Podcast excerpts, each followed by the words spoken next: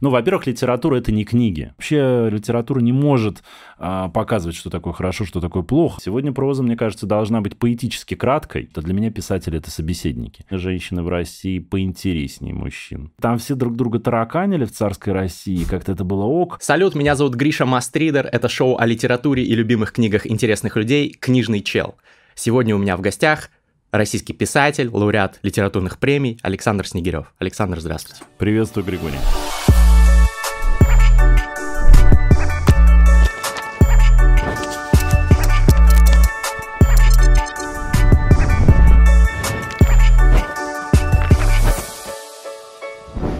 Вот скажите, пожалуйста, Александр, вы ведь наверняка много рефлексируете как писатель над тем, что сейчас происходит с литературой. И как писатель, как мужчина, и да. как мужчина. А вот в чем отличается рефлексия как мужчины и как э, писателя о литературе? А вот интересно, я вас перебил, и сразу любопытный вопрос возник. Э, отличается тем, что писатель... Я вообще считаю, что каждый человек должен смотреть на жизнь как писатель. Что такое взгляд писателя? Это умение, прежде всего, отстраниться от самого себя нужно вообще уметь, ну, как-то отстраняться от любой ситуации, чтобы ее увидеть по возможности объективно, ну, и как-то с ней работать художественно, да, просто описать. И э, чрезвычайно важно а уметь отстраняться от себя, даже если вы пишете вообще никак не о себе, а я немало пишу о себе, mm-hmm. А, то вам а, это, особ... ну, это, этот навык чрезвычайно полезен, потому что это поможет вам объективно видеть мир. Мне кажется, это свойство необходимо каждому. Каждому человеку важно уметь отстраняться от себя, от собственных а, проблем, приоритетов, от собственного представления о том, что такое хорошо, что такое плохо, чтобы просто мир понимать, чтобы быть, э, ну, как-то так, не пупом земли, а ну, скорее таким понимающим, что есть и другие истины, кроме твоей собственной. Ну, вы сказали каждому человеку, а до этого сказали про мужчин. Про как мужчин, Гендерные да. роли тут имеют Ну, видите, как, значение. да, я, конечно, а, говоря, говоря о людях, прежде всего говорю о мужчинах, а, но имею в виду, естественно, мужчин в первую очередь, просто потому что, пожалуй, лучше понимаю, конечно, мужчин. Хотя интересует меня в первую очередь женщины как а, писателя, боже, и как мужчину тоже. А, потому что, ну, мне кажется, сегодня женщины в России поинтереснее мужчин. Ну, просто как объект для художественного и философского размышления в том числе. Не Согласен. говоря уж о том, что женщины красивее. Такой факт. Ну, не случайно у вас много интересных женских персонажей, потому что вам это интересно. Но... Ну, я стараюсь, да, с этим работать. Но я вернусь к вопросу. Э, Рефлексируете ли вы о положении литературы в нашем мире и о том, что с ней происходит? Да, много об этом приходится думать по неволе. Просто иногда такие темы для дискуссий там предлагают, и интересно в этом участвовать. Потом и сам уже начинаешь думать по собственной такой инициативе. И, конечно, я прихожу к выводу, к такому, может быть, довольно обтекаемому, что литература... Ну, во-первых, литература — это не книги. Это стихия, которая находит в себе обличие под стать эпохи. И сегодня литература нашла себе такие обличия, как, э, например, соцсети. Я убежден, что, конечно, в соцсетях э, уж точно ну, отрабатываются литературные приемы, просто mm-hmm. невольно, когда вы пишете пост, когда вы даже комментируете, когда, более того, я считаю, что когда мы какую-то небольшую выразительную строчку, например, в сторис себе позволяем поверх картинки, Да. в инсте или в фейсбуке, то это уже, это короткая вот какая-то реплика, может, в принципе, быть вполне себе таким, э, ну, неким афоризмом или чем-то аналогичным японским стихам Хокку, например. Почему бы нет? То есть количество слов тоже. Никто нам не мешает создавать искусство, прямо пользуясь этим инструментарием. Ведь во все времена, строго говоря, а, именно технология подталкивала развитие жанра. Появилась э, печатная книга, в том виде, которым она сейчас нам известна, и которая сейчас так немножко терпит, ну, такое тактическое, может быть, поражение а, в битве с цифрой, да, появилась печатная книга, сразу появилась, собственно, та литература, которую мы знаем сегодня. Появились уже некие такие канонические тексты, ведь до этого литература была рукописной очень долго, а до этого устной. Мгм. И закрепленные вот форма, ну, формы, ну, условно говоря, такого текста, как «Одиссея», да, это же была устная Ну да. некая эпопея, она так и гуляла, да, с какими-то, возможно, существенными вкраплениями уже от исполнителя зависящими. А дальше все это канонизировалось, э, появилось в виде уже таких устоявших, устоявшихся форм текста, появилась литература, как мы ее сегодня знаем. Сегодня она претерпевает новый какой-то виток развития, и, конечно, цифр играет огромное значение. Кроме того, сегодня интересный такой факт, а, что происходит синтез искусств. И когда мы что-то постим а, в сети, мы на самом деле участвуем в этом синтезе, потому что мы обязательно, даже если мы полные долбы, мы обязательно будем комментировать, я не удержался, а, будем какой-нибудь коммент мы своему селфи дадим, даже если это будет эмоджи. Это все равно ну, язык, да, да. это иероглифы. То есть визуальное и, и... Да, и какой-то посыл, какая-то микроистория, какой-то смайл, что мы кокетничаем, или мы описываем, где мы это сделали, и, ну, эту фотографию, да, или мы, а, может быть, какую-то интригу пытаемся поселить у наших э, подписчиков и друзей, да, и это что такое? Это синтез искусств, это визуальное э, встречается с текстовым. Кроме того, еще часто мы подкладываем звук. Это, да. это такой микротеатр. Угу. Каждый из нас владеет вообще довольно серьезным инструментарием. Вот все эти миллиарды нас с э, смартфонами мы можем ну, нехилое искусство создавать. Ну, другое дело, что мы сейчас сможем есть. это создавать, но каких-то а вот великих произведений ли? Э, ну, как знать, меньше, как знать, трудно сказать, ведь э, из э, золотых веков мы тоже немногое можем назвать. Когда мы говорим о золотом веке русской литературы, ну, 19-м, да, много вы имен назовете, мы с вами. Ну, сколько? Ну, 10 назовем, максимум. А писали ведь не 10 человек. Ну, просто со временем, конечно, много утрачивается. Вот. Но я думаю, не 10, все-таки 20, я думаю, назовем в 19 ну, веке. Ну, так, знаете, уже, мне кажется, это вызовет... Если второго эшелона 20 это может вызвать вопрос, не знаю. Толстой, Достоевский, Лесков, Пушкин, там, Гоголь. Ну, не будем сейчас. Угу. А так и сегодня, мне кажется. Многие... Сегодня очень интересная ситуация в литературе, в российской, в мировой. Многие люди пишут. Вообще человечество стало писать столько, сколько никогда не писало. Мы же, в ну, общем, только в основном это как раз посты в соцсети. Посты, переписка, всякое-всякое. Да. Но из этого может рождаться, вы знаете, достаточно, чтобы там один-два талантливых человека вдруг обратили внимание на интересный метод, который рождается в сети сам собой там, не знаю, общение в блоге, да, и превратили это в стиль, превратили это в книгу, это стало бы направлением, это уже достаточно для расцвета культуры. Поэтому я считаю, что мы живем в интересное время, когда технологии в очередной раз сменились, и неизбежно технологии приведут и уже приводят к видоизменению, собственно, стихии, о которой мы говорим, о литературе. И это очень, как минимум, интересно. Вот моя такая рефлексия. Отлично. Мне, как э, фанату, адепту, апологету блогинга, э, конечно, все это приятно Но вы слышать. занимаетесь, про... в принципе, очень серьезные вещи. Вы с такими, ну, со, ну как бы со, со, не сотрудничаете, как правильно сказать, взаимодействуете с очень любопытными вещами, которые можно в большое искусство превратить. Ну, я занимаюсь скорее курированием контента, наверное, если определять мою роль. Но давайте давайте не обо мне. Вот, э, получается, вы говорите, да, там, современные методы, тоже в какой-то степени э, литература. Другой вопрос, что вот те же сторис, они через 24 часа исчезают, то есть это не... Это априори изначально постулируется, что это не вечное. Ну, вы можете сохранять. Можно, да. Э, есть посты, да, которые люди делятся ими, распространяют, и что-то из этого можно назвать, по-вашему, литературой. У меня тогда вопрос, а если кто-то из современных деятелей интернет-сферы, кого бы вы назвали писателем или деятелем литературы, при этом Страшный не вопрос. пишущего книги. Страшный вопрос. Ну, вы просто говорите, что это искусство, да, кого-нибудь да. порекомендуете. А, у меня на него ответ а, один. Я не знаю. А, я не знаю а, таких имен, но я могу назвать имена, кто вышел из а, сети и угу. стал бумажным, что называется, Ну, такие писателем. есть, да, конечно. Да, такие имена, ну, например, есть Нарине Абгарян, угу. автор множества ну, таких бестселлеров, лауреат премии «Ясная поляна».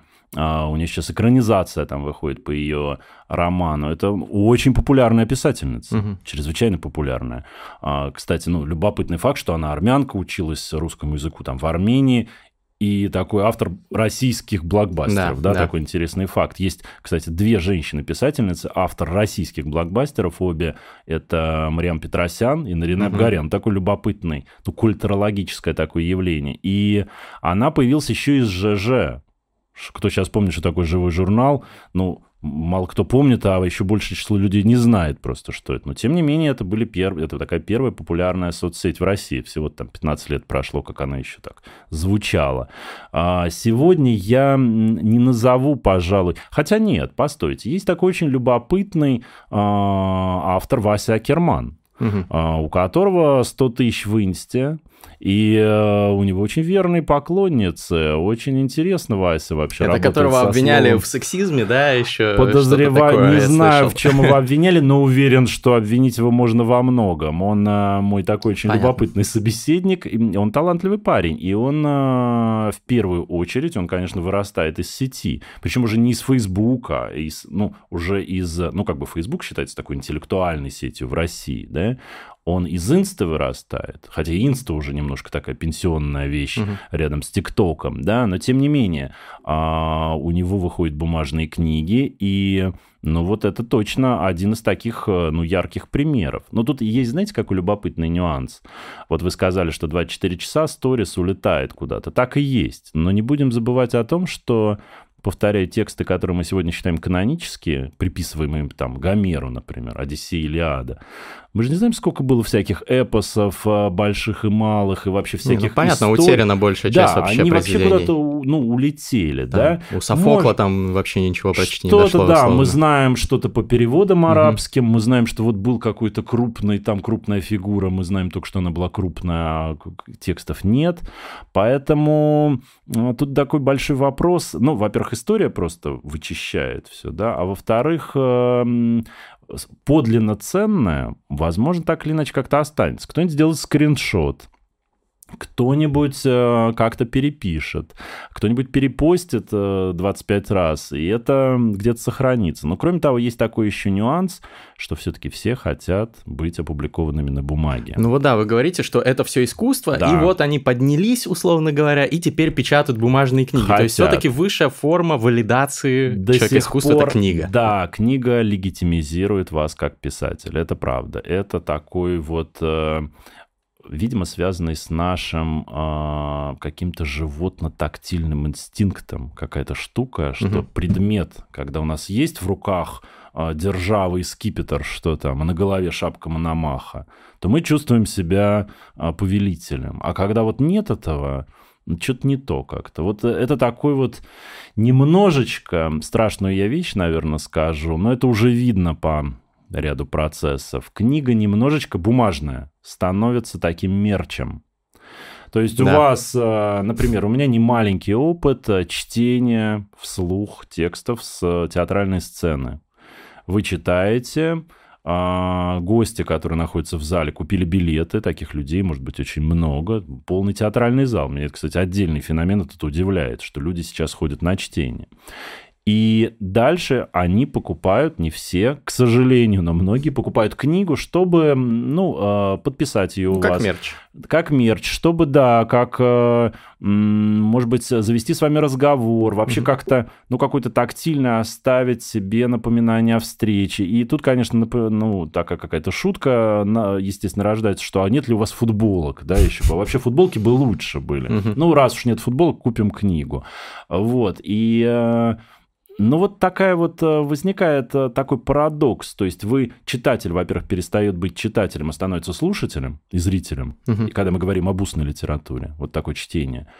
А, это же такое возвращение вообще к античности, к древним корням. Фактически да. ты стоишь на рыночной площади и рассказываешь историю, рядом стоит другой такой же, и кто кого перечитает, да, грубо говоря. Рэп-баттлы, кстати, в этом смысле очень приближены. Это что же литература? Они очень приближены к, к таким древним, подлинным а, ну, стихиям. Так. Ну да, состязание Акынов, Сисенов да, абсолютно. и так далее. И это все литература, и удивительно, как сегодня в цифровое время мы э, как раз очень остро стали это ощущать и вернулись во многом. И книга, ну, возможно, стала как раз тем, чем она должна быть, таким вещественным подтверждением твоего mm-hmm. труда. Вот он есть, вот ты можешь полистать, э, ты можешь вернуться к тексту, который ты забыл, который ты не можешь так просто заново услышать. И вот можешь посмотреть уже глазами, почитать, вникнуть. И тут нужна книга. Угу. Но она нужна не всем. Мои постоянные подписчики знают, что я не только блогер, но и инвестор. Чтобы инвестиции приносили доход и постоянно работали, я постоянно изучаю эту сферу и прислушиваюсь к источникам, которым доверяю. Один из таких источников — канал «Главный инвестор» который стал спонсором сегодняшнего выпуска. Его ведет старший вице-президент Сбербанка Андрей Шеметов. Главный инвестор — это простые и откровенные разговоры топ-менеджеров про инвестиции, которые освещают новости и тренды, рассказывают о своих инвест-портфелях, делятся личным опытом и дают полезные советы начинающим и опытным инвесторам. Например, гость одного из выпусков Сергей Монин советует книгу Юваля Харари «Homo Deus» о том, как технологии будут влиять на все. Фармакологию, генетику, многие другие отрасли. Мы уже обсуждали эти темы в недавних выпусках «Терминального чтива». Это несомненный тренд. И Монин не зря рекомендует инвестировать именно в технологии. Если вам интересно разобраться в этом подробнее, переходите по ссылке в описании ролика и посмотрите видео. Пишите в комментариях о своих впечатлениях и не забудьте подписаться на канал «Главный инвестор», где много полезного контента для всех, кого интересуют финансы и инвестиции.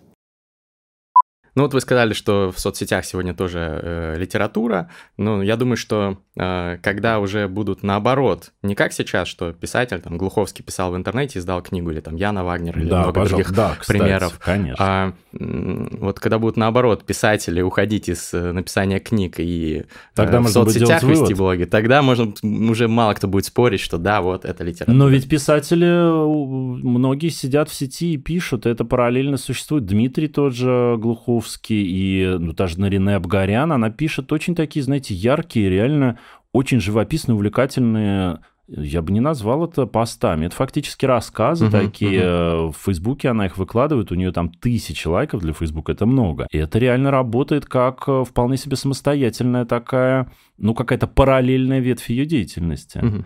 И интересно еще, что не любой текст далеко на бумаге выглядит прилично. То есть вы можете очень, я по себе это знаю, очень неплохо смотрится как пост, но когда это опубликовано, это блекнет. А почему? Это большой вопрос. Э, отчасти, я думаю, потому что бумага и в самом деле проверяет. Бумага вы знаете, это хороший вообще очень способ отредактировать собственный текст. Угу. Издайте книгу. И вы сразу увидите все достоинства и недостатки. Какие вы уж никак не видели ни с редактором, ни с вторым редактором, ни лично на мониторе, на распечатанных листах, где угодно, в блокноте. И тут вы все видите. Бумага как-то все проявляет. Знаете, как отчасти, может быть, и в этом еще свойство особенное бумажной книги, что это уже вот некое завершенное явление, и тут уже все видно, тут уже вот это слово бы надо исправить, а здесь э, вообще вычеркнуть. Поэтому я думаю, отчасти это обратно, ну, он не обратный, но люди параллельно действуют. Ваш mm-hmm. покорный слуга, я отдельно вещи пишу в Фейсбуке и без расчета вообще на какую-то публикацию. Ну, такие микрорассказы. Вообще Фейсбук меня многому научил, потому что, ну, ты же не будешь там просто не какие-то писать. Ты пишешь определенный а, ну, объем законы текста. формата, понятно. Да, да, хотя много можно туда вбить. А в Инстаграм, а, Инстаграм, например, чем хорош, там много не напишешь. Это очень организует. Вообще писателям, особенно российским, полезно научиться быть краткими, емкими а, и содержательными. А, мы живем в такое интересное время, когда уже дело не в том, что люди стали, как принято говорить, люди не могут воспринимать длинный текст, потому что такие, мол, да. дебилы. Не поэтому, потому что мы уже так начитаны и насмотрены за последние сто лет, уже столько информации в нас поступило, что нас трудно, строго говоря, удивить. А, конечно, писатель должен удивлять. Я не имею в виду аттракционы какие-то, знаете, сразу э, на шпагат садиться и вокруг mm-hmm. шеста вертеться. Я, но мыслью какой-то удивлять, когда вы открываете Анну Каренину, блин, там каждое предложение вас реально удивляет. Куча инсайтов, как Прямо сейчас бы сказали. Это, да, это, это, это круто написано, там крутые смыслы. Вы прям сначала погружаетесь в вихрь страстей, и до конца он вас не отпускает. То же самое с, не знаю, с братьями Карамазовыми, чем угодно. И правила не изменились. Надо удивлять. Но штука в том, что у нас уже позади упомянутые тексты. И нам, чтобы сегодня быть интересными, нужно быть... Но ну, нужно понимать, что нельзя воду подливать в тексты. Почему идет, как мне кажется, ну, все-таки тенденция существует на сокращение объема? А, я имею в виду, что тексты становятся короче. Да.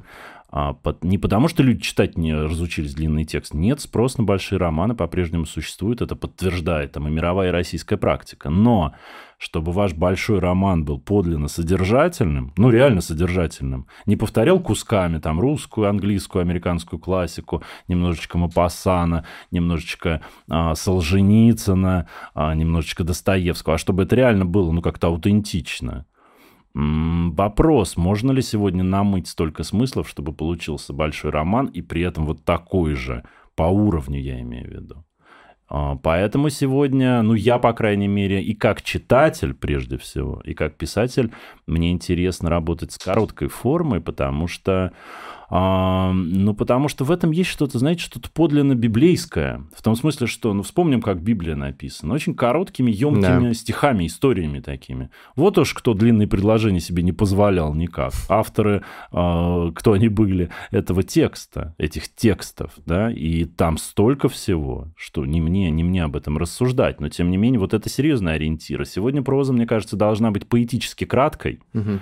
А, ведь в стихи воду не нальешь там все, там любое слово на месте, там лишних слов нет. А да. в романах лишние слова бывают, а в рассказах тоже лишних слов обычно нет.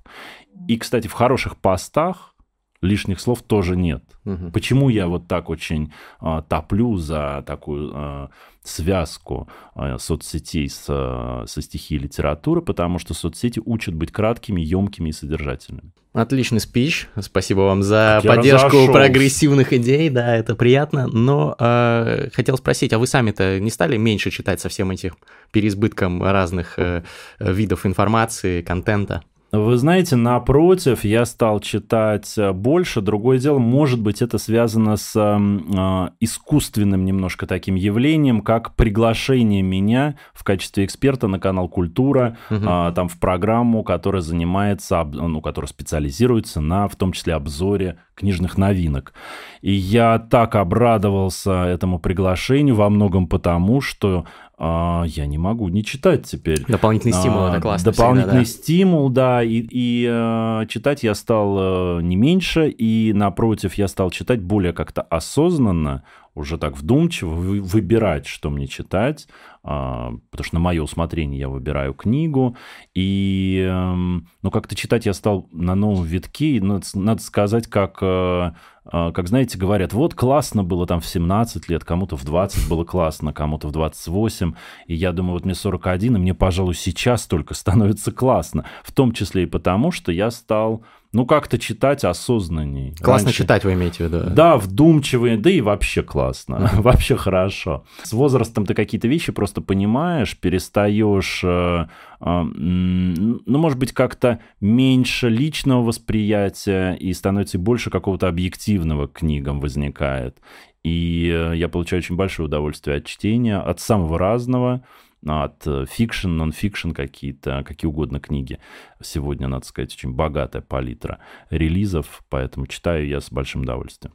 Порекомендуйте тогда что-нибудь из этой палитры. Вот что за последние несколько лет вас, например, из э, современной э, литературы больше всего впечатлило? И русский, С удовольствием, да. Ну, во-первых, э, ну, это будет такой небольшой разброс, но я рекомендую тотально все романы Мишеля Уэльбека. Угу просто все. А, начал он их выпускать, э, если я не ошибаюсь, первый вышел в 94-м. А, ну, такие а, и конца 90-х, и все, что выходит в нулевые, карты и территория, да. последний серотонин. Мне кажется, это крутейший мужик. Согласен. А, согла- отлично, потому Люблю что тоже. он мне еще очень нравится тем, что ему явно плевать, как он выглядит. Он так стрёмно выглядит, судя по фоткам. И я думаю, блин, я бы не решился так выглядеть. И за это я его тоже уважаю. Потому что понятно, что, ну, мог бы он иначе как-то вот э, э, смотреться, да, а ему вот, ну, насрать. Он вот такой и такой. И он мне очень нравится. Мне очень нравится погибший в автокатастрофе э, автор э, Винфрид Зебальд, э, роман его самый главный, пожалуй, «Аустерлиц». И у него очень замечательная есть такая книга эссе, не очень, не очень объемная. По-моему, естественная история разрушений, очень серьезное исследование бомбардировок а, Второй мировой войны с психологическими последствиями для людей. Но вообще все, что связано с разрушением, с насилием, mm-hmm. такое серьезное, философское, очень доступное для понимания и очень такой какой-то ну, мне кажется, до сих пор неразработанную тему он разрабатывает, при том, что он писал ее там 20 лет назад. Угу. Мне очень нравится и, и понравилась из наших соотечественниц книжка Оксаны Васякиной под названием «Рана». Это такой док, ну как бы, да, понятно всегда, когда у вас док, вы все равно монтируете реальность, и вы все равно из реальности создаете некий свой, э, свой миф, да, там героиня едет хранить, ну не хранить, а а, ну, как бы да, хоронить прах матери с урной такие а, происходят по российским а, аэропортам и глубинкам а, приключения. Оксана Васякина, Роман Рана. А, очень люб... Вообще, я назову, наверное, женщин, потому что Алиса Ганиева очень интересная mm-hmm. писательница, Анна Козлова. А, мне очень понравился а, текст, но это вообще из другой оперы, чрезвычайно увлекательный, исследовательский фактически, научный текст Андрея Зорина. Почему я так задумался? Потому что это сын знаменитого сценариста. Я вот боюсь, сейчас я не путаю имя, потому что... Да, Леонид Зорин. Угу. Это сценарист, в том числе «Покровских ворот». Андрей Зорин, исследователь это литературы. А, да, знаете эту книгу, да, да? да? Офигенный. Просто текст, построенный на фактах биографии, цитатах угу. из дневников и прочем, читается как, по-моему, ну, я не знаю, как детектив э, увлекательнейший на свете. Э, называется «Лев Толстой. Опыт прочтения». Отличная книга. Поэтому не хочу пускаться, не хочу становиться таким занудой и давать бесконечные советы. Этого вполне достаточно, но точно могу сказать, что... А, еще Роман Сенчин, например, э, автор замечательных рассказов. Он очень много пишет, а я не успеваю за ним. А, но рассказы у него есть э, фантастические, просто фантастические по качеству, не по жанру. Ну и, конечно, Виктор Олегович Пелевин вызывает у меня неизменный восторг своим высочайшим уровнем поиска а, божественного в человеке. Угу. И мне кажется, и он так много пишет, что, к сожалению, мы не замечаем масштаба его исследований. За количеством а, и за, может быть, некоторой витиеватостью его высказываний, мы, мне кажется, его недооцениваем. Мы так к нему уже стали иронически относиться. Ну да. Ну, что опять Пелевин, ой, опять Пелевин новый, боже мой, конец августа Пелевин. Все-таки охуют. А вот не будет у вас Пелевина, посмотрим, что с вами будет. Одним словом, мне кажется, это очень крутой дядька. А к вы читаете его всего нового? Нет, разумеется. Я не ну, могу осилить этот масштаб. Но я иногда заглядываю, иногда слышу аудиокниги, и я просто какие-то вещи его перечитываю. У него, например, есть роман совершенно сногсшибательный, за который он получил как бы третью большую книгу, там есть три степени uh в этой премии, а, но незамеченный роман и дико разруганный критиками, роман «Т». uh 2009 год, посвященный, ну, Т. Толстой. Толстой. Да. Офигенный совершенно текст, увлекательный, построенный на игре жанров, на как, такой немного ретро-детектив, немного Акунин какой-то там включается, но с мощнейшими совершенно размышлениями о мироустройстве вообще. Очень доступно, очень изящно, очень красиво, очень мудро написанный текст. Совершенно не оценен, по-моему. Ну, дали ему эту премию так, типа, да просто потому что Пелевин. А, и как-то не поняли, недооценили. И мне кажется, судьба многих его текстов именно такая.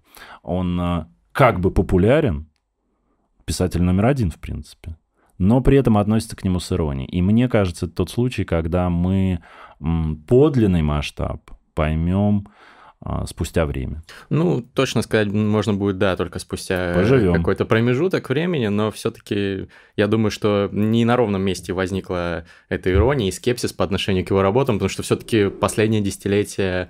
Многовато э, он пишет. Он даже дело не в этом, если бы он выдавал такого же уровня э, творчества, как свое раннее, ну, Т это тоже там 2000 Мне кажется, после 2000-х, ну, разве что СНАФ я бы выделил из таких прям Снав, мощнейших. Да. А дальше уже пошло, ну, копирование себя, понятно, тяжело каждый год выдавать что-то э, великое. Может быть, может быть. Ну, посмотрим. Одним словом, это очень серьезная, крупная, полемичная фигура. Угу. А, хорошо, значит, вы назвали много авторов художественной литературы. А, сейчас такой тренд есть, что очень многие, в том числе мои подписчики, пишут, что мы читаем книги, да, но в основном нон-фикшн. Но не художку. Не да, художку. Да. Так нет, а обратите внимание, я назвал как раз, например, Оксана Васякина. Это угу. документальный угу. роман, да, но документальный. Она описывает э, свою жизнь. А Зорин, ну, в Зорина, принципе, это вообще, ну так, ну не мемуары, да, но это научное исследование, но при этом написано как роман. Ну, в плане по увлекательности увлекательности по всему. А в чистом виде нонфикшн вы читаете? В чистом виде нонфикшн я люблю читать, э, кстати. Хорошо, что вы меня переспросили, потому что сейчас прямо вышло, это прямо вот новинка-новинка в издательстве НЛО, вышла чрезвычайно увлекательно. Я никогда бы не подумал, что меня вообще это может заинтересовать. Книга под названием, сейчас я точно вспомню, но если вы заинтересуетесь, вы ее прям найдете, потому что она называется так, как-то «Магнатки», «Купчихи» и какое-то третье слово, тоже феминитив, о женщинах, занимавшихся бизнесом, в книге mm. употребляется именно это слово, в Российской империи в 18-19 веках. Офигенно увлекательно написано. Я как раз э, ну, читал ее для обзора. Ну, кто бы мог подумать? Там приведены разные многочисленные факты из архивов, из частных переписок. А, и там очень интересно показано, очень увлекательно. Показано, во-первых, что 80-90% мелкого и среднего предпринимательства в Российской империи было в руках женщин. Ничего это такой себе. феномен, это бешеная цифра. У нас сейчас такой же процент разводов а, в современной России. Еще что интересно, что законодательно, вот мне просто хочется об этом рассказать, потому что, ну, я был уверен, что это не так. А, собственность всегда принадлеж... была раздельной. Жена выходила, угу. ну, женщина выходила замуж, и ее собственность всегда оставалась за ней юридически. А в Российской Даже империи... приданное? Вот в том-то и дело. Мы по литературе ну как-то мы откуда-то это взяли, да. что вот какой-то гусар женился на бедной честной девушке, ну как бедной, на честной и богатой, и тут же промотал ее состояние. Вот просто так промотать ее состояние никакой гусар не мог. Угу. Только с ее, она, конечно, могла ему это подарить, а, вручить и продать, но она всегда была защищена юридически. Если вот она говорит нет, то никто ее состояние, никакой приданное, никакие или подушки, или сундуки с золотом угу. не промотает. И очень еще интересный факт, который я хочу сказать об этой книге, она набита фактами. Она написана научным сотрудником РАН а, Галины Ульяновой. Очень интересно. Но что, оказывается, в Российской империи отсутствовало понятие совместно нажитого имущества.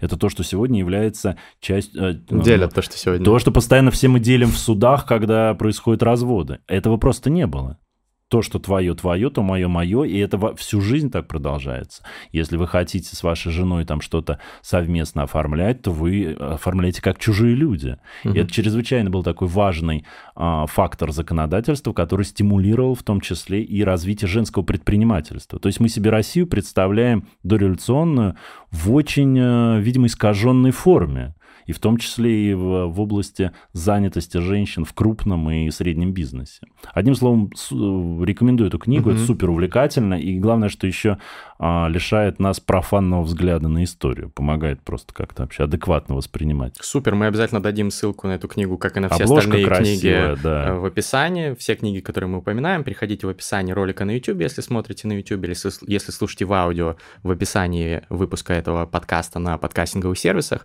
а на YouTube у нас еще и графикой мы показываем обложки. Хорошо, вот эта книга про э, купчих. Что-нибудь еще из нонфикшена? Что еще из нонфикшена? Ну, например, э, я могу посоветовать... Это можно назвать нонфикшеном. Это книга 500-летней давности, э, итальянская, хм. впервые переведенная на русский язык, странный довольно факт, называется «Придворный», а, и автор ее такой граф, а, итальянский граф Бальдасаро Кастильоне, известный, в принципе, персонаж, он там, дружил с Рафаэлем, например. Угу. Рафаэль написал его портрет, этот портрет забыл где-то в Лондоне, по-моему, висит. Одним словом, это известная историческая фигура, он был а, придворным рыцарем, посланником, дипломатические миссии выполнял.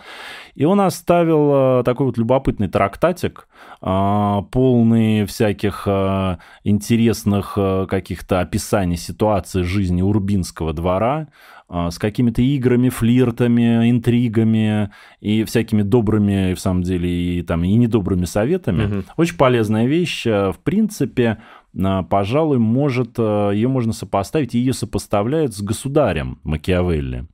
Но почему-то государь оказался невероятно популярен и востребован, в том числе в России. А придворный, он как-то у нас немножко ну, незам, незамеченно прошел, до, до 20 века был не переведен, а дальше уже при советской власти был не до придворных.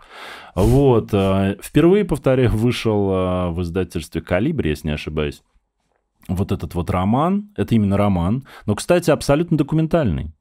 Ну, то есть как? Мы, конечно, не можем судить, что да. там 500 лет назад а, так это было или иначе, но все персонажи, которые там фигурируют, это все реальные люди.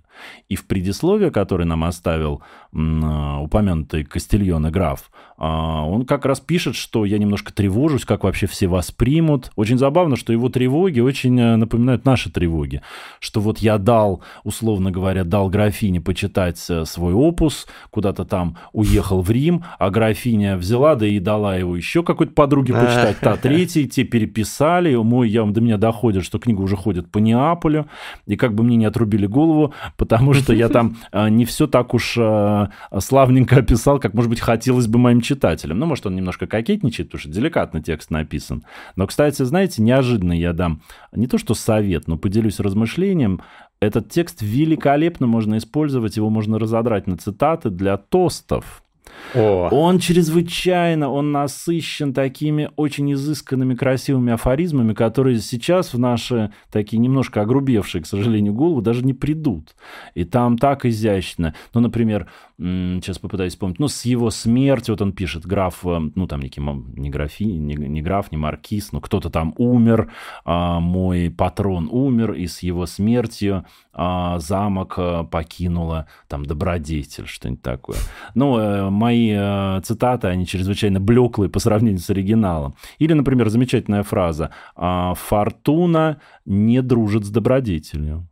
Как-то у меня все вокруг добродетели вертится. Почему?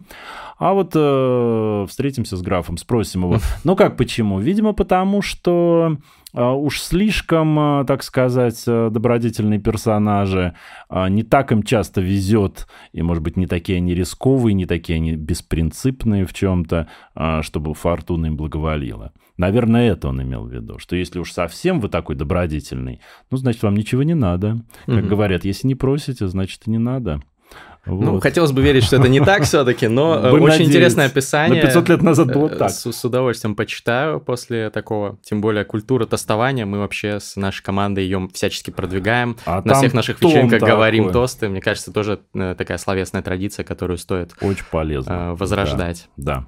Э, хорошо, про нонфикшн, э, я думаю, пополнили все Итальянский список. древний нонфикшн.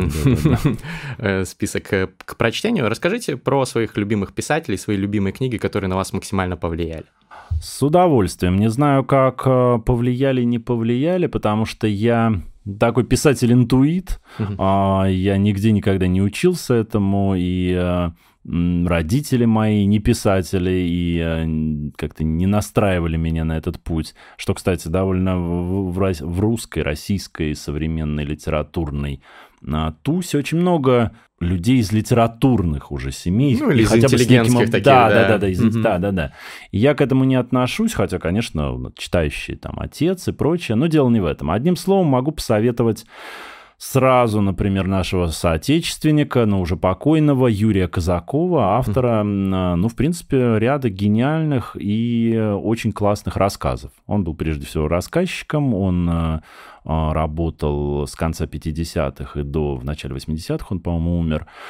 А, замечательный совершенно писатель, великий, а, к счастью, в общем, признанный при жизни, при том, что он работал в Советском Союзе, как-то ему удалось вот удалось быть э, и собой, и э, не писать там про условного Ленина, пятилетки и целину, и не быть мудаком каким-то. Ну, и он, фортуна при этом сопутствовала. Ну, э, сопутствовал, не сопутствовал. В итоге он как-то, в общем, спился и э, как-то стосковался. При том, что, ну, так сказать, не, не бедствовал. Не, не как Венедикт Ерофеев, например. Угу.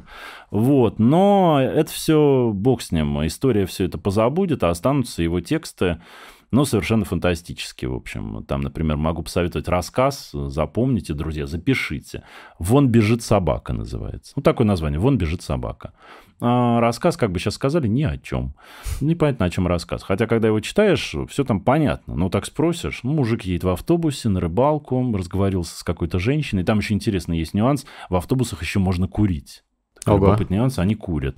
И при этом какая-то очень узнаваемая ситуация, у водителя рядом с ним бутылка воды, например. И сейчас думаешь, едешь где-нибудь на юге, там, ну, не только на юге, в Москве, в маршрутке тоже у какого-нибудь водителя, ну, только сейчас пластиковая, а тогда, да. тогда наверное, стеклянная. Вот. И э, рассказы у него, ну, бог с ним. Ищите и э, обрящите, потому что, ну, просто вот это название я оставляю, вон бежит собака. Этого достаточно. Замечательный, э, ну, что можно сказать, э, Гоголь Булгаков, Uh-huh. Их, э, наверное, странно упоминать, но я их все-таки упомяну. Ну, понятно, что Булгаков, он такой а, наследник Гоголя, духовный, да.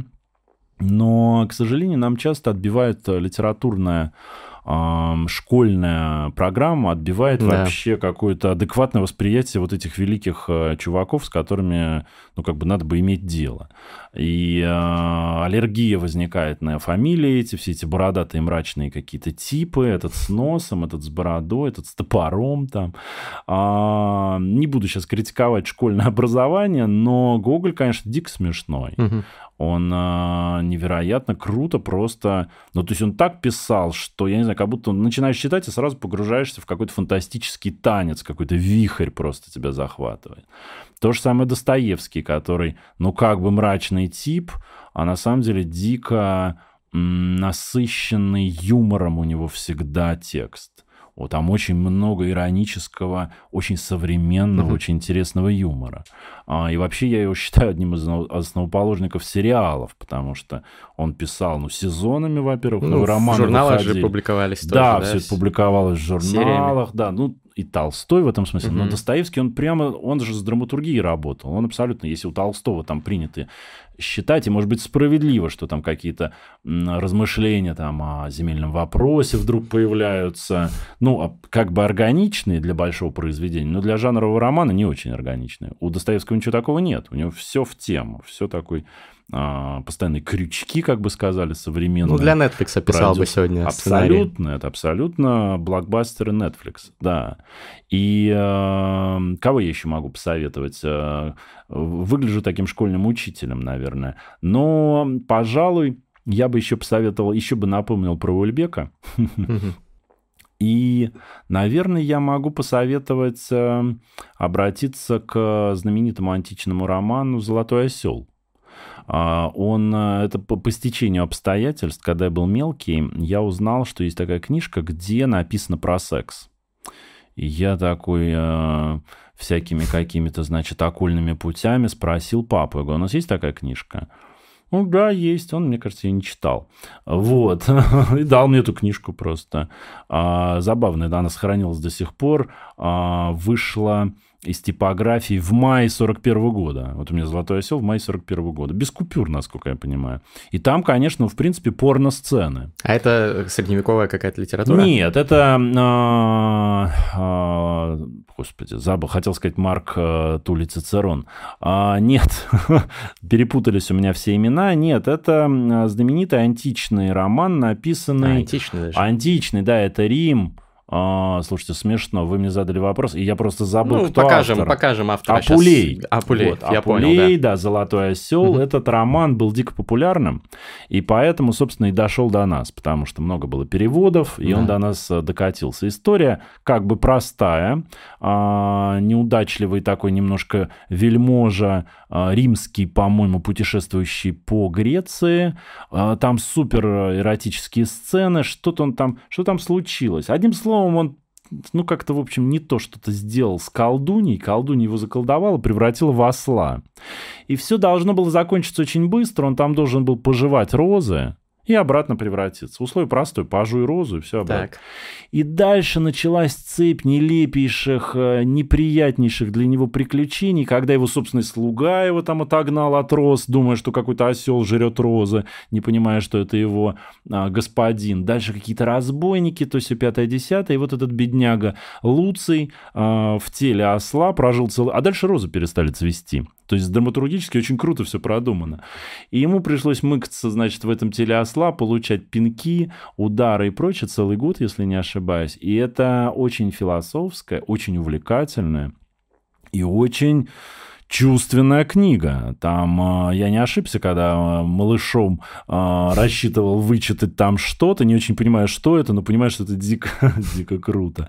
Вот, поэтому «Золотого осла» я советую. Там есть такие серьезные и для нашего современного ума, ну, трудно воспринимаемые всякие размышления о богах и прочем-прочем таком. Для неподготовленного читателя их можно пролистывать и двигаться дальше. Но там есть абсолютно вещь часть для многих такая... учителей литературы, ну, сказали сейчас сейчас. Да, ну не будем, так сказать, лицемерить, правда. Можно пролистывать, потом дорастем, вернемся. Одним словом, советую эту книгу напоследок обязательно найдите. А, класс. Вы сказали про школьную систему образования, про то, что она отбивает многим вкус к литературе классической. Полностью с вами соглашусь. А как сделать, чтобы не отбивала? Как сделать, чтобы не отбивал? Я думаю, нужно реформировать э, трактовку литературы и подход э, к, ну, собственно, к подаче. Ведь э, все обычно, э, ну, как бы упирается в упаковку э, все упирается в некую вот э, форму подачи. Например, mm-hmm. сейчас, насколько я знаю, в холдинге Exmo AST, где, ну, где я вот издаюсь, я просто услышал про эту штуку, они э, готовят э, какой-то очень интересный проект к 200-летию Достоевского, угу. связанный, я не знаю деталей, но с э, именно начиткой аудиокниг, Достоевского каким-то очень актуальным для школьников голосом. Тиктокеры, то есть, условные. Вот реально не знаю. Ну, надо не, посмотреть не, будет. Да, да, это, но это скоро, скоро эта тайна раскроется, потому что ноябрь, собственно, будет 200 лет. И я думаю, это может быть бомбой, потому что э, нам просто нужен в каждой, ну, каждая миссия должна иметь правильного посла.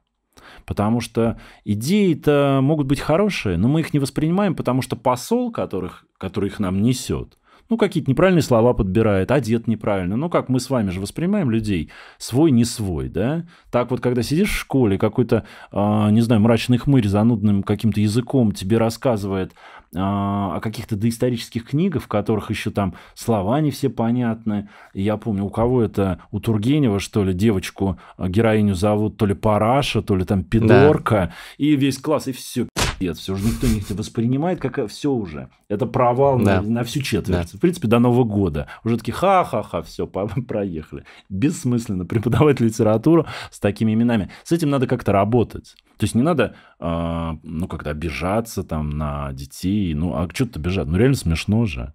А, надо как-то с этим работать. И э, мне кажется, форма подачи должна быть менее тяжеловесная и более игровая. Ни в коем случае там не надо сокращать, редактировать и прочее. Надо просто показать, что это дико красиво, увлекательно, очень современно, что это не занудные какие-то люди, что Достоевский, Толстой. Толстой, извините, писать начал, когда заразился трипером и сидел угу. в больнице в Казани, он начал вести дневник. Его, ну, как бы серьезная проблема житейская такая, вообще потрясение а, молодого юного Толстого подтолкнуло к рефлексии. Это, ну, с каждым из нас что-то случается. Кто-то заболел, а кому-то кирпич на голову упал, кто-то ногу сломал, и ты начинаешь задумываться, что жизнь конечна, что ты можешь заболеть, что ты можешь умереть. И а, если, мне кажется, эти вещи не убирать в тень, а и в том числе заходить с, с биографией, ну, что Достоевский, например, однажды проиграл одежду своей жены, там, в Баден-Бадене, если не ошибаюсь. По ее мемуарам мы знаем. Просто монстр. Это же чудовищно. Это такая игромания, он был больным человеком. Да. Но другое дело, этот больной человек работал со своей болезнью, он использовал ее как топливо для романов. Ну, он был гением, тут никаких вопросов вообще нет.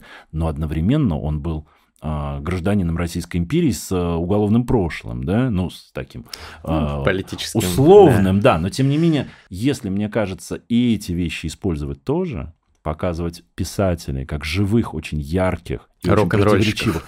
Фактически, да. А это были такие рок-стары абсолютно, да покруче даже. Одежду своей жены, я не знаю, кто. Сидвиш, например, проигрывал. Ну, прикончил свою подругу, правда. Вот, одним словом, если все это не превращать, не выхолащивать литературу до какой-то таких, знаете, вот портретов на, скучных на школьных стенах, то тогда снова все засверкает красками, и мы поймем, что перед нами абсолютно живые, яркие, пульсирующие тексты, люди бессмертные. И очень интересно просто все о них узнавать. Три причины подписаться на поддержку моих проектов в Патреоне.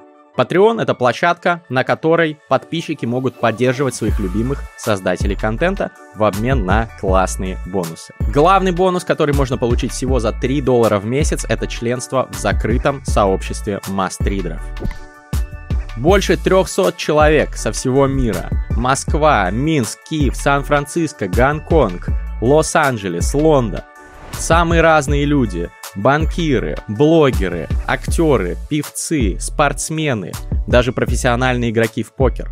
Стартаперы, студенты, пенсионеры от 15 до 60 лет. Очень интересные ребята, все в сообществе. У нас есть свой закрытый чат сообщества. Random кофе, такой нетворкинговый формат мастер-майнд группы, а еще база членов сообщества, можно познакомиться с кем угодно. Люди встречаются, знакомятся, делают совместные проекты, даже на свидания ходят.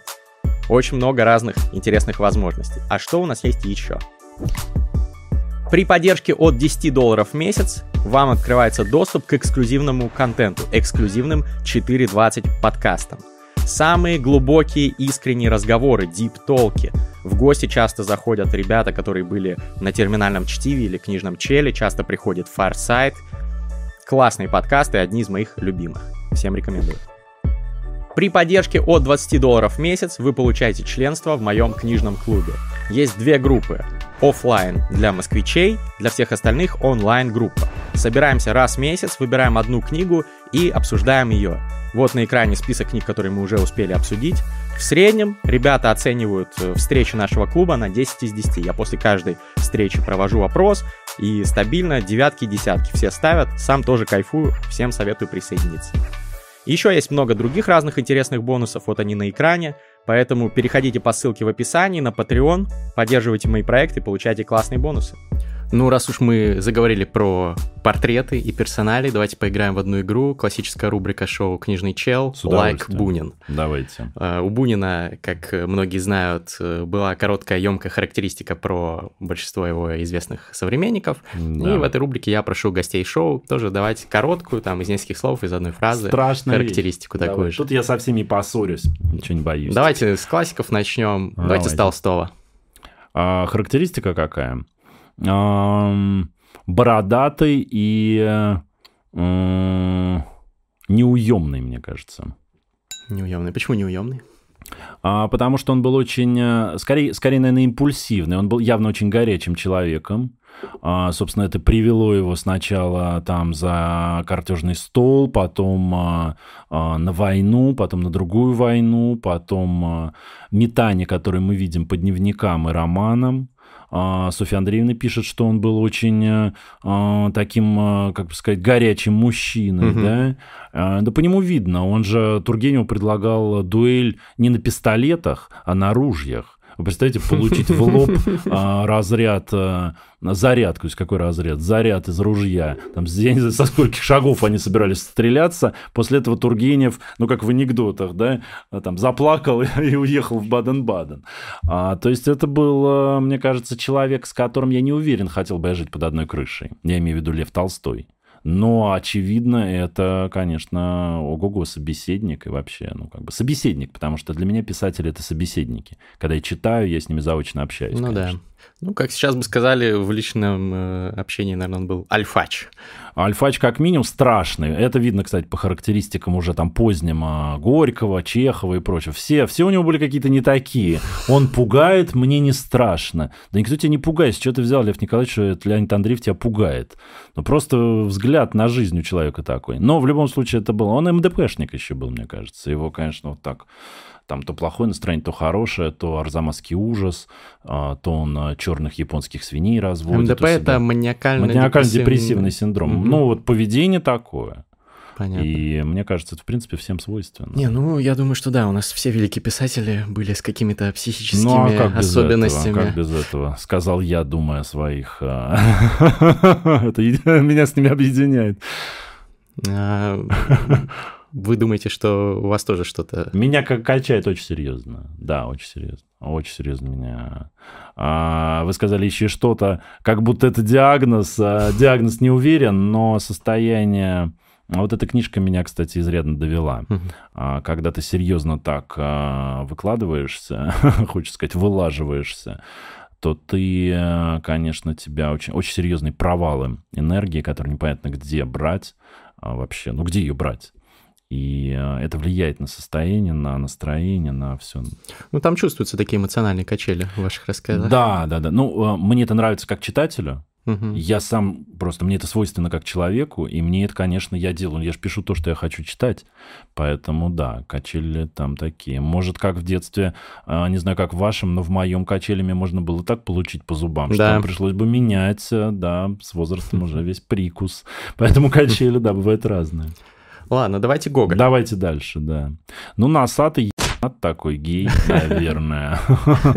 И очень, э, конечно, ну, шизик, да, и очень остроумный. Мне бы очень хотелось с ним э, общаться. Кстати, интересно, в отличие от, э, может быть, Толстого. Мне кажется, Гоголь был очень сложным, но если доверял, то очень интересным собеседником. Ну вот его переписка, например, если читать, не читал, вообще не читали? Не, не читал. Ну, мне кажется, вам можно Крутая, пообщаться да? с ним так, да. Слушайте, я... надо попробовать. Я слышал, но не читал, не буду врать. А почему.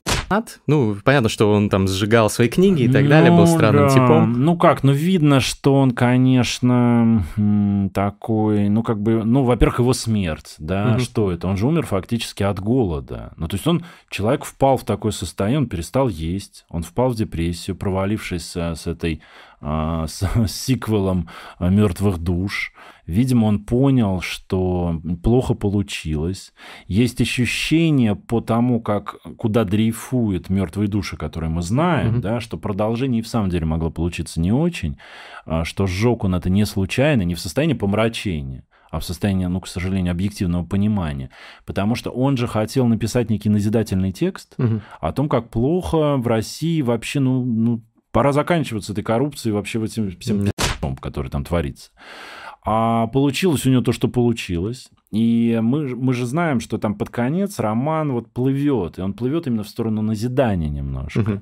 И это не идет на пользу тексту. Вообще литература не может а, показывать, что такое хорошо, что такое плохо. Это просто, ну, это невозможно, это перестает быть интересным. Литература должна быть полемичной.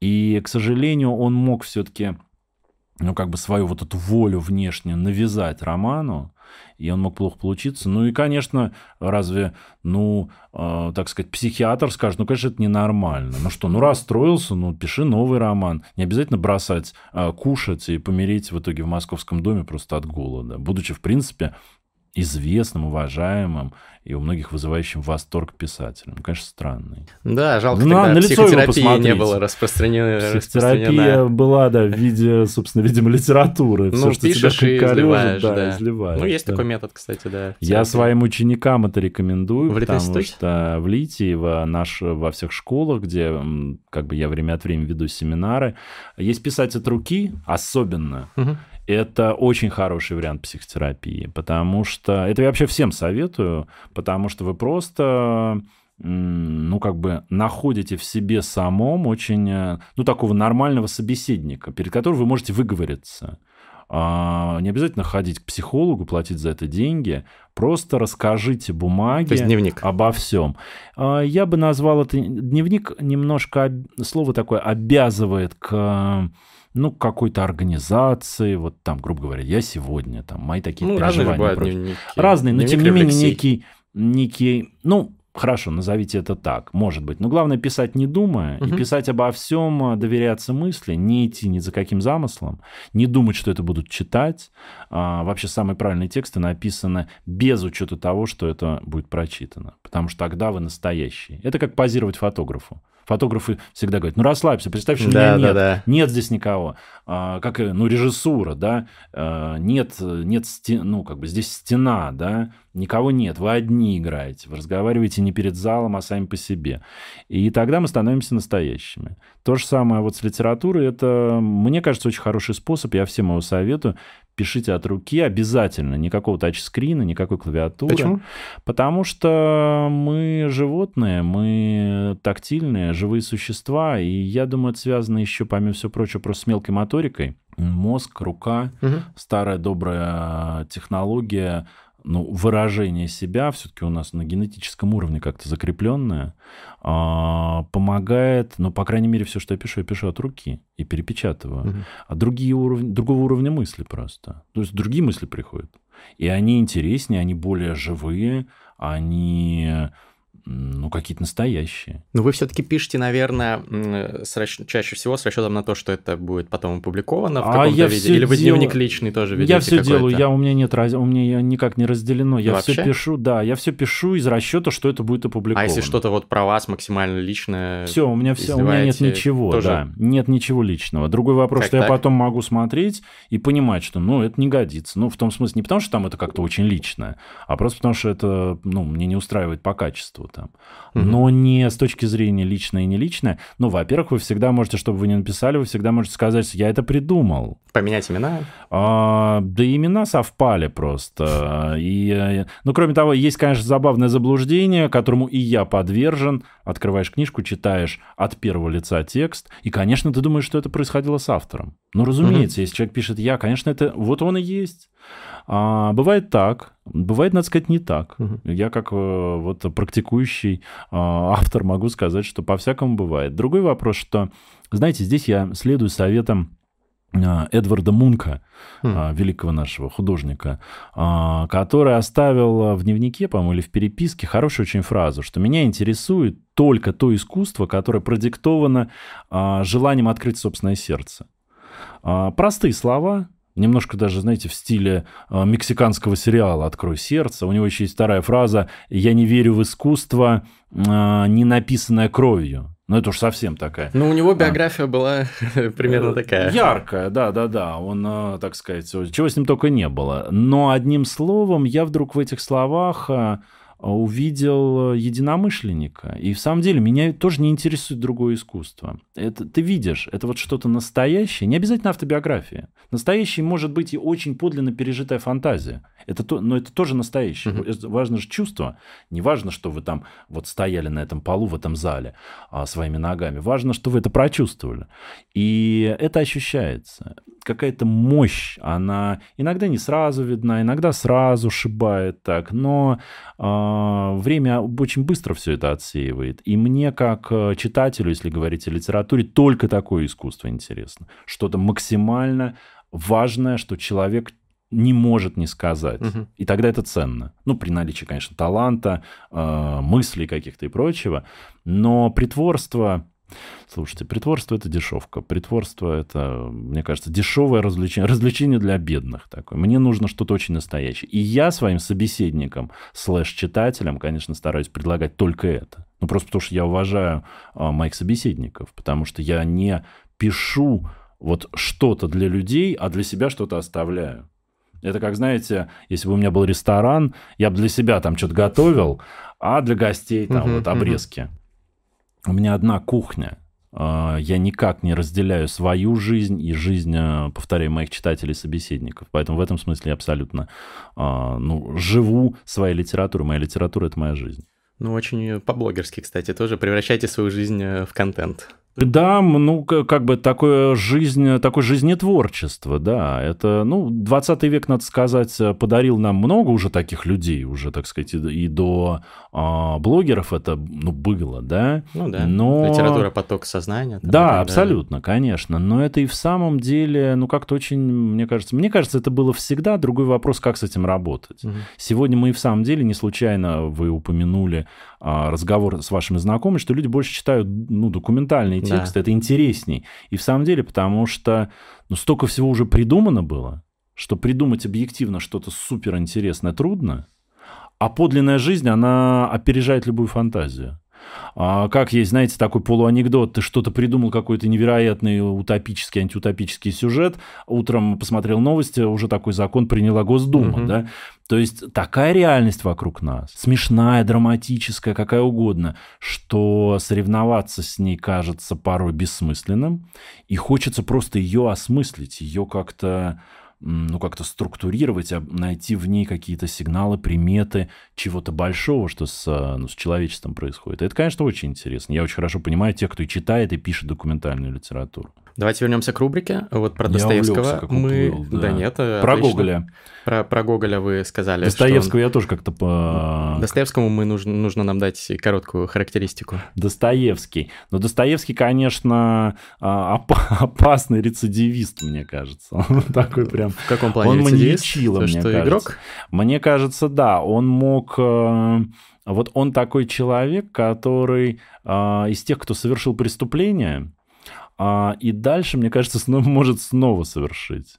Это такой, э, такой очень опасный, вот мне кажется, опасный тип был очень. И мне он очень близок. А, Он э, и политическая его эссеистика очень специфическая. И его, конечно, какие-то страсти, там, ну, некоторые вещи даже страшно произносить, пересказывать из его книг, потому что такая жуть. Там какой-то гимназист э, стреляет в упор в канарейку, сидящую в клетке. А, ну, находясь в каком-то таком, ну, нашим языком говоря, в таком глубоко депрессивном состоянии, да, потому что хочет ощутить какую-то свою власть, Мгм. что-то такое. Как это точно, как это жутко, и как это бесстрашно со стороны писателя. Он вот, э, сейчас бы сказали, боже, что это за чернуха? Федор Михайлович, уберите, мы не хотим Да. этого. Дайте нам нормальный, позитивный а, образ России. Нормального героя. Ну, у нас же... Ну, где наш герой? То же самое сказали бы Толстому, кстати, когда у него а, полковник целует голову Хаджи Мурата, отрубленную. Это что за груз 200, сказали. С синими губами. Там так все описано, что просто. Вот. Ну, Достоевский, одним словом, мне кажется, таким опасным рецидивистом с бородой. Он очень хорошо описан в этом смысле у Пелевина в упомянутом романе. Т с каким-то ружьем, с каким-то прицелом там. Вот. Такие, такие у меня представления. Хорошо, а, давайте Чехов. Чехов. Чехов ам, очень крутой, но мне кажется, мы бы с ним не сдружились. Чехов... а, меня в нем а, не смущает, он мне очень нравится, но он а, мне больше нравится как именно как фигура, Мгм. как мыслитель. Я, например, понимаю, что он офигенный писатель, но он не мой писатель. И он, мне кажется, мне не нравится в нем а, слишком плохое отношение к женщинам. По крайней мере, на бумаге. То есть я уверен, что он был очень добрым и хорошим человеком. Вот я прям уверен. Он мне очень нравится, например, тем, что он любил собак. У него постоянно было большое количество бездомных собак при его доме. Эта традиция, по сохранилась, и долго его сестра дожила до там, 50-х годов. Всегда были приблудные собаки в Ялте, в его доме. И э, это для меня очень важно, если человек любит собак. Но мне кажется, вот его характеристики женщин разных, А где вот а в плохое? переписке, в, в том, что сохранилось, его сестрица после его смерти там вырезала всю Мгм. крамолу из его дневников и прочее, прям ножничками, поэтому там купюры серьезные. А, но есть там такое выражение, где-то он кому-то пишет, типа, вчера эту вот там оттараканил. Мгм. И одно слово оттараканил, оно, я не знаю, может, тогда оно было в ходу, может быть, там все друг друга тараканили в царской России, как-то это было ок, но, блин, меня как-то очень смущает. Ну, кроме того, в а, описании своего путешествия, как называется, на Сахалин, да, по России, он а, пишет о проститутках, Да, о да. разных, о том, о сём. В городе Томск ему даже карикатурный памятник поставили, потому что он как-то адски обосрал Томск, и женщин тамошних еще. А, и не просто вот едко, а как-то зло. А другой вопрос, что он был врачом. Он был э, очень, мне кажется, эмоционально, очень, очень чутким человеком. Да. И вот эта жесткость, это защита. Он очень чувствовал, чувствовал жизнь остро. Он был очень, ну, сегодня мы сказали, эмпатичным таким. И я подозреваю, невероятно добрым. И это такая форма защиты его была от мира просто. А, но тем не менее, вот это меня в нем немножко останавливает. Но он такой мистик при этом, такой а, мудрец. И он, ну вот, да. Кое-что есть- я о нем сказал. да. То есть, если коротко, кто он? Мистик, мудрец и мизогин, мне кажется. Женоненавистник немножко. Да. Окей. А, Давайте вот Булгакова вы упоминали. да. Булгаков. Булгаков мой любимец, конечно. Он мне очень нравится своим изящным а, слогом, своим умением сочетать изящество с, а, ну, с каким-то таким вселенского уровня содержанием. Это мало кому удается. Кто-то умеет кружева плести, кто-то умеет смысла намывать, а вот чтобы и и юмор был какой-то очень нетривиальный, и такая интеллигентская, но не такая, не какая-то тухлая, какая-то бесполая, а при этом ирония.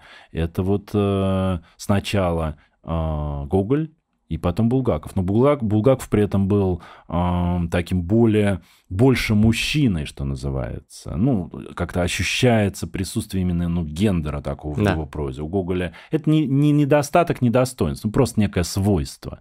И в этом смысле Булгаков, конечно, очень еще интересен. Ну, эпохой, в которой он жил. Сейчас очень хорошая книга вышла, ну как, полгода назад уже переиздание, но дополненное письма-дневники его. Угу. Очень, кстати, советую. Там замечательная вот цитата. Характеризует его очень э, точно. А, он пишет кому-то, ну, как бы оправ... не оправдываясь, но объясняя, почему он игнорирует совершенно рабоче-крестьянскую тематику в своих произведениях. Он пишет, «А, о деревне не пишу, потому что крестьянского быта не знаю, а деревню не люблю. А о рабочем классе не пишу, потому что а, рабочей жизнью не интересуюсь, занят. Понимаете, вот так вот. А тут есть, согласитесь, тут и ирония, и честность, и, ну, и какая-то позиция. Это мне очень нравится. Конечно, он там старался как-то устроиться. А, сказать, что он приспособленец нельзя. Он пытался там и уехать, и пытался со Сталиным как-то кокетничать. А, Сталин же читатель да. был а, знатный. Вот. Но Булгаков мне очень, повторяю, нравится своей... Он любил женщин, он был в этом, мне кажется, честен. Это очень важно. Мне кажется, он Ему открылись э, важные, главные тайны, я бы так сказал. Это такой писатель, которому открылись тайны. Хорошо. А вот, кстати, насчет Булгакова, был у меня выпуск э, с Галиной Юзефович э, когда-то давно, ну, ссылка будет вот здесь, и она там сказала такую достаточно провокационную вещь. Mm-hmm. У меня есть ТикТок, кстати, подписывайтесь, ссылка в описании. Короче, там тоже контент разный, около литературный в том числе. И вот этот ролик, э, нарезка, э, набрал в ТикТоке больше полутора миллиона просмотров. Mm-hmm. Э, где Галина Юзефович говорит, из всего Булгакова я там рекомендую только записки молодого врача. Э, без всего остального русская литература могла бы и обойтись. Да, Булгаков, знаете, чем интересен? А, тем, что и э, Дмитрий Львович Быков о нем а, говорит, говорит э, весьма э, такие э, яркие выпады, он обращает в сторону Михаила Афанасьевича Булгакова. А, может, они по делу, может быть, нет эти выпады, но я так скажу, э, Булгаков в этом смысле стал интересной фигурой, его стало модно немножко поливать. Да, есть какой-то а, такой тренд. Так немножко именно почему-то Толстого не поливают, э, почему-то Пастернака нет, а вот Булгакова почему-то как-то модно. Я думаю, это а, попытка интеллигентных людей быть интересными, потому что уж очень он стал попсовым. Увлечение мастером Маргариты это реально, ну, как бы, ну, я не знаю, на уровне, ну, с Битлз можно сравнить внутри uh-huh. России. Uh-huh. Ну, просто фанаты. Везде какая-то а, символика. Представляете, если было выступление Булгакова сейчас, э, просто если бы он пришел на ярмарку книжную выступить, что бы было? Было. Я да. смогу сказать, нет, толпа понятно, толпа бы на всех пришла. Но на Булгакова пришла бы толпа разрисованных людей. Кто-то был бы в костюме кота, куча гел со шрамами на шее бы, с бархотками стояли бы, куча маргарит. То есть угу. он создал реально культ. Это да. уровень, э, уровень романа, как ну, по уровню мерча, это такой Гарри Поттер. Можно магазин открывать, да. в принципе, продавать метлы, кремы, э, боровов каких-то этих летающих, кучу всего, шапочки. Там, э, он создал мир. И это, конечно, э, ну, в какой-то момент начинает раздражать интеллигентных людей. Интеллигентные люди начинают искать в этом какие-то недостатки. Все это никуда не годится там. Это вообще какая-то попса. Ну, надо сказать, что э, попсой разные вещи называются. Джаконда тоже, знаете, превратилась в объект для поклонения японских туристов. Однако это не, а, как не влияет на ее качество. Это как была великая картина, мало кому известная еще там 150 лет назад. Так и осталось, став самой знаменитой картиной да. на планете. Поэтому, мне кажется, тут надо быть, надо сохранять а, достоинство, сохранять благородство и а, отдавать себе отчет, что мы имеем дело с великим писателем, одним из столпов а, русской литературы, и, ну, например, автором рассказа там «Ханский огонь», где в Советскую Россию в числе туристической группы в некий дворец приходит странный иностранец, потом а, прячется там в закуток, когда туристическая группа уходит, и оказывается, что это последний владелец дворца, который под видом иностранца вернулся для того, чтобы этот дворец, свой собственный дом сжечь. Mm-hmm. Его сторож узнает. Ну, поэтому, как минимум, э, я бы добавил, что к запискам врача можно добавить ханский огонь, можно добавить собачье сердце, можно добавить роковые яйца, мастера Маргарита, э, и много чего еще из оставленного нам Михаилом Афанасьевичем Булгаковым можно добавить. Я бы тоже тут поспорил, конечно, с Галиной Юзефович. Ну, хорошо, замолвили словечко. Ну, за... хорошо, что, вы знаете, хорошо, что нам всем сейчас э, есть возможность высказаться, потому что, мне кажется, каждому надо дать возможность высказаться. Мы все говорим сами за себя себя. Даже спорить иногда не надо. Человек сам э, за себя все говорит. вот, все понятно становится. Хорошо, давайте к современникам перейдем. Короткая, емкая характеристика э, каждому. От вас, значит, Пелевин. Опасная какая рубрика. Пелевин, э, ну, он гуру. Гуру, бог такой. Сорокин. А, Сорокин... Мне кажется, он уделяет слишком большое внимание своей прическе. А, глядя на меня, можно счесть это, эти слова за ревность. А, но мне кажется, если бы он уделял своей прическе чуть меньше внимания, то мы бы уделяли больше внимания его литературе. А, не знаю, насколько я понятно говорю, но он, мне кажется, иногда злоупотребляет формой угу. где я и где Сорокин. А, хотя, как знать. Он очень большую ставку делает на форму. Он мастер формы, он мастер имитации Лескова, а, Толстого, советской литературы, кого угодно. А, но иногда, мне кажется, это вредит его же текстам. Но, но с другой стороны, писатель. без этого он бы не был, наверное, Сорокиным. Там письмо вот, Мартыну Алексеевичу, да, там, условно говоря. Да, да, да, да, да, да. Это замечательно, кстати, в спектакле «Норма». А, это очень хорошо подано. Но, да, Который вот э, Диденко. Который Диденко, да. Да, я да, да, был да. тоже. Ну, интересно, я бы да. не, не, не совсем, короче, согласился в этой трактовке, но неплохой, на мой взгляд, спектакль. Хорошо, давайте Прилепин. А, с Захаром мы знакомы. Мне кажется, он э, мне кажется, он пал жертвой каких-то детских страстей собственных. Угу. Когда хочется э, завоевать э, большой город, хочется завоевать, э, ну, как-то оказаться в орбите важных людей, хочется быть мужиком, почему-то, хотя ты вроде, ну, и, и так мужик, зачем быть мужиком? Ты уже мужик, как бы, не надо никому ничего доказывать. А иногда у меня возникает такое ощущение от него, будто он а, ну, условно, есть такие люди, которые покупают себе большие машины, чтобы казаться заметнее. Да. Мне кажется, он создает вокруг себя а, много шума, а, чтобы казаться заметнее. У него какие-то серьезные сомнения в себе. И боюсь, что эти сомнения усугубляются. Угу. Ну, неоднозначная личность. У меня тоже с ним был выпуск. Посмотрите, вот здесь ссылка. Один из таких спорных выпусков, хотя интересная дискуссия. Ну, давайте Глуховский. Дмитрий, э, интересно очень, он стал э, выступать сейчас прежде всего, ну как выступать не в смысле выступлений, угу. а в смысле, ну такого общественной позиции, как, э, ну именно человек с, ну такой спикер от интеллигенции, выражающий недовольство государственным устройством. Да. И надо сказать, делает он это очень складно, ладно и, ну, в общем, не с чем поспорить. Поэтому я могу лишь, э, э, так сказать, э, ну, пожелать ему в этом успеха и отчасти завидую умению его точно выбирать формулировки, как-то правильно характеризовать явления и события. Вот, в этом смысле вот могу только это сказать. А как писатель? Я, к сожалению, не читал его романы, mm. поэтому не могу никак mm. их оценить. Вообще писатели ужасные существа, ревнивые, а, редко друг друга читают. Но хотя, да нет, я честно сегодня сказал о том, что мне понравилось. Хорошо, Водолазкин. А, Евгений Германович интересный наш современник. Я не читал, но слушал аудиокнигу «Лавр», угу. и мне а, очень понравилось, что по средневековому лесу разбросаны, например, пластиковые бутылки. Это такая... Все еще говорят, ну, а что, зачем он это сделал? Все так было нормально, нормальная такая сказка. Зачем эти бутылки? Да нет, красиво, Я конечно. говорю, ну как? Это же круто, это в этом и есть э, такая концепция не знаю, отсутствие времени, ну да. вообще, ну про, да просто круто, просто красиво, даже если без концепций. А, вот, единственное, я там, не будучи специалистом по а, средневековым, а, ну, по житиям юродивых, встретил прямые цитаты угу. из житий. И, эм, и немножко такие, немножко, как мне показалось, э, эм, такие веселые истории.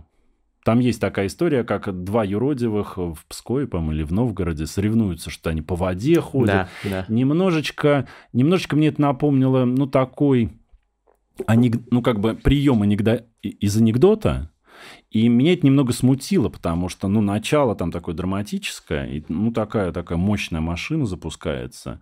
А, и мне показалось, что это, ну, этого могло бы и не быть. Другой вопрос, э, да у Толстого тоже там чего-то могло бы и не быть, а он сам называл свои романы дребеденью там на старости лет и говорил, будь я поумнее, не писал бы. Поэтому э, не писал бы таких громил. А, поэтому не буду никак оценивать, но э, Евгений очень много работает. Э, и он выпускает тоже по роману, по-моему, в год. Э, ну, по крайней мере, последние годы. Это сложная задача. Я желаю ему всячески с этой задачей справляться, и я надеюсь, что э, он поставил ее себе, ну, как-то осознанно, потому что это очень сложная задача. Не в смысле, что работать надо много. Э, нам всем надо много работать, много трудиться и не лениться. Но есть э, такие вещи, как с вином, например. Просто технология. Оно должно ну, постоять. Там должно постоять, должно выдержаться, должно подышать потом. Ну, то есть нужно время. Есть объективно стихии, где требуется время. Вот. Короче, нужно настоять ему свои мне кажется, вы ну думаете? да, я бы писал подольше. Ну, хотя он очень круто пишет. Хорошо. Яхина. Гузель. Мы с ней знакомы, а со всеми, господи, мы знакомы, кого мы тут упоминали, кроме, кроме а, монстров рока. А вот. Я не очень хороший специалист по... Это ужасно. Я, ну, я не могу врать. Я, я мог бы что-то тут а, а, притвориться как-то, но я этого делать не буду. Гузель, насколько я понимаю, она это говорила в одном из интервью, поставила перед собой задачу давать людям, как мне кажется, ну, давать людям надежду и, ну, прежде всего, надежду. Угу. Вот. А дальше, собственно, мне кажется, если вы а, выбираете себе книгу в библиотеке или на книжном прилавке, то вы должны а мы должны понимать, что мы хотим от книги. Это, кстати, очень важно, когда дальше мы начинаем книгу оценивать. Потому что надо сначала понимать, с каким желанием мы к книге обращаемся, что мы хотим. Мы хотим развлечься, а, скоротать время перед сном, заснуть, может быть, посмеяться, испытать некую гамму чувств, ну, таких аккуратненьких, или испытать серьезные чувства, или, может быть, испытать, а, ну, какой-то, ну, такой сложный катарсис, да, ну, то есть э, потребности могут быть очень разными. А, мне кажется, Гузель ставит перед собой задачу подарить людям надежду, а, хорошее настроение и э, сделать складную историю с началом, серединой, концом на актуальные темы. Угу. Вот, э, например, а, последний роман «Эшелон пос... Самарканда». «Эшелон Самарканда» посвящен э, голоду на Волге, а, и скоро будет, если не ошибаюсь, в следующем году 100 лет, как угу. этот голод произошел, это 22 год, а, ну, то есть как-то вот и, и он приурочен к... А, Актуалочка. Акту... Ну, да, актуальный роман, вот, э, и женщина-героиня в э, романе, в дебютном... Зулейха? Зулейха, Зулейха, может быть. Вот, э, ну, очень правильные ответы, которые нужно давать современному обществу. Общество нуждается в этих ответах, их не дают журналисты по ряду там причин. А, и, как всегда, общество ждет ответы на актуальные вопросы от писателей. Другой вопрос, будут ли эти ответы актуальны там через какое-то количество лет, ну, посмотрим. Значит, Гузель дает надежду. Мне кажется, да, она, по крайней мере, хочет ее давать. Думаю, дает многим надежду. Ну, вы сказали про такой несколько утилитарный подход к чтению, что перед тем, как э, начинать читать книгу, нужно понимать, зачем вам это нужно, что вы хотите получить, глубокие эмоции или там инсайт и так далее. А вы не думаете, что ну, в чтении очень кайфово иногда не иметь никаких ожиданий, просто взять книгу и погрузиться в нее, и дальше уже поплыть по течению с автором. Кайфово. И я как раз а, так и действую. Но я вижу, что читатели часто бывают разгневаны, разочарованы, а, обижены на автора, по собственному примеру знаю. И я понимаю причину этого. Но, грубо говоря, вот есть э, на вокзалах э, ларьки с книгами. Там продаются ну, простая литература, детективы, любовные романы, фантастика для чтения там в электричке или в поезде. Ну, просто почитал. А, я, кстати, никогда так не читаю. Я не могу просто что-то читать, чтобы время потратить. Но многие покупают э, так и там же оставляют. А, так вот, если, а, например, с расчетом на такое чтение купить ну, кого-нибудь из упомянутых нами авторов, ну, можно как-то, что называется, залететь в столб сразу. И не потому, что книжка плохая, ну, Сорокина купит э, человек, который хочет просто доехать до, до Петрушков, понимаете? Да Тогда он уже... Ерофеева лучше ему, ну, да, чтобы я полностью... не случайно иронизирую. Ерофеев да. еще ничего, а вот купит он Сорокина, он же просто на станции, там, я не знаю, серп и молот уже начнет э, как бы громить вагон угу. а, и требовать вернуть ему деньги. Это не значит, что Сорокин плохой. А это значит, что просто ты, ну, ошибся. Просто не в тот ресторан зашел, грубо говоря. А Хотел сказ... бургер, пошел в, к веганам, понимаете? В этом смысле. А так, ага. конечно, круто удивляться. Согласен. Ага. Вы сказали, что на своем примере это ощутили, а к вам какие претензии Постоянно это ощущаю, и с этой книжкой только начинается волна, но она будет большой. А, претензии в... А, люди часто читают, э, к сожалению, просто жопой. а, потому что претензии в, в какой-то жестокости, в отсутствии эмпатии, в нелюбви к женщинам. Угу. Тут э, я столкнулся, меня так удивило. Мне это напомнило, знаете, когда, ну, какого-нибудь человека, который вскрывает язвы общества, ну, не знаю, там, борется с коррупцией, с каким-то там, а, допустим, ну, каким-то очевидно негативным явлением, его упрекают в недостатке патриотизма. Ну, потому что зачем выметать ссор из избы? Да. да? Э, подход знакомый. Вот то же самое, когда пишешь о каких-то ну, как бы непарадных, может быть, сторонах жизни, тебя вдруг начинают обвинять в том, что ты этот объект, женщину, мужчину, себя, семью не любишь. Да нет, ты просто рассматриваешь жизнь во всех ее проявлениях. Это не значит, что ты не любишь. Если ты не ретушируешь все и не покрываешь сусальным золотом, это напротив, это значит, что ты принимаешь, любишь и хочешь это понять. Но вот как-то а, люди хотят видеть некоторые такую приукрашенную, искусственную, не под лживую картинку. Мы часто хотим обмануться. Мне кажется, наркозависимые вот относятся к таким людям, угу. когда ты не принимаешь мир, и ты чем-то начинаешь гаситься. Э, ты просто не, перева... не можешь справиться с бытием, с таким, какой оно есть. И то же самое читатели не могут справиться вот, ну, с тем, что есть, ну, не все, да, и хотят, э, хотят приукрашенного мира. В этом трудно кого-то обвинить, я сам иногда его хочу. Давайте еще одного современника, э, Сальников. Алексей очень интересный писатель. Это тот человек, ради которого я взял с собой книжку его в Екатеринбург его разыскал, и мы с ним познакомились. Я говорю, я сейчас редко прошу подписать книжку, но тебя попрошу, мне она очень понравилась. Петрова в гриппе? Да, Петрова в гриппе, тогда как раз она вышла. А вот, и мне кажется, это настоящее искусство. Это да. книжка, не имеющая как бы, ну, таких, ну, какого-то линейного там сюжета, хотя он есть, но он так серьезно там за замаскирован, он как-то рождается сам, не искусственным путем, э, не видно вот этих вот сторителлинговых приемчиков. А, это очень какая-то настоящая настоящий, при этом увлекательный. Вот, кстати, вопрос увлекательности.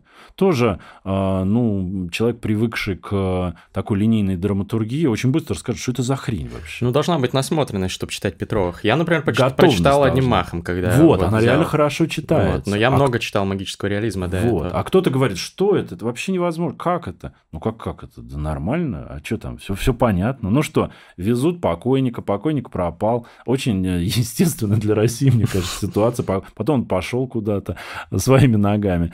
А одним словом, как в фильме Серебренникова. Поэтому мне, да, мне кажется, что это очень большой художник, и, в общем, а, я счастлив, что мы с ним знакомы. Он очень-очень интересный. Говорю художник, потому что он еще и рисует, кстати, как ну, его да, персонаж. Да, да. А вот, и стихи пишет. Это, это настоящий человек, да. Посмотрите выпуск с Сальниковым, тоже хороший, мне кажется, получился. А, еще один, кстати, гость моего шоу, один из самых противоречивых с ним Классно, был выпусков, кстати. Дмитрий Быков. Угу. Вот с ним у нас э, получился такой своеобразный диспут. Вот про Дмитрия Быкова что скажете? А, Дмитрий Львович очень интересный, а, я считаю, наш современник. А, я большой поклонник его лекций. Я думаю, когда такое говорят, он это, наверное, не любит. Я подозреваю. Он скажет вам, романы мои читаете. Да, романы читаете, стихи. вот. Мы с ним знакомы не первый год, и я даже там несколько раз удостаивался лестных его каких-то характеристик из его уст, да, что очень ценю, потому что он э, человек очень живого ума, э, и, он, и при этом умудряющийся сохранить какую-то предельную, как мне кажется, адекватность все-таки. Ну, находясь под таким а, ну, во-первых, на высоком градусе интеллектуальной постоянной загруженности, потом а, находясь под, а, в общем, еще, ну, такой атакой разных оппонентов. Очень трудно сохранять какую-то сдержанность, адекватность, ну, как-то вообще держаться так. Ему все это тьфу-тьфу-тьфу, мне кажется, удается, и... Но он как человек такой многозадачный, вот каким он останется в истории, вопрос. Потому что он занимается образованием, и для взрослых, и для школьников. Да.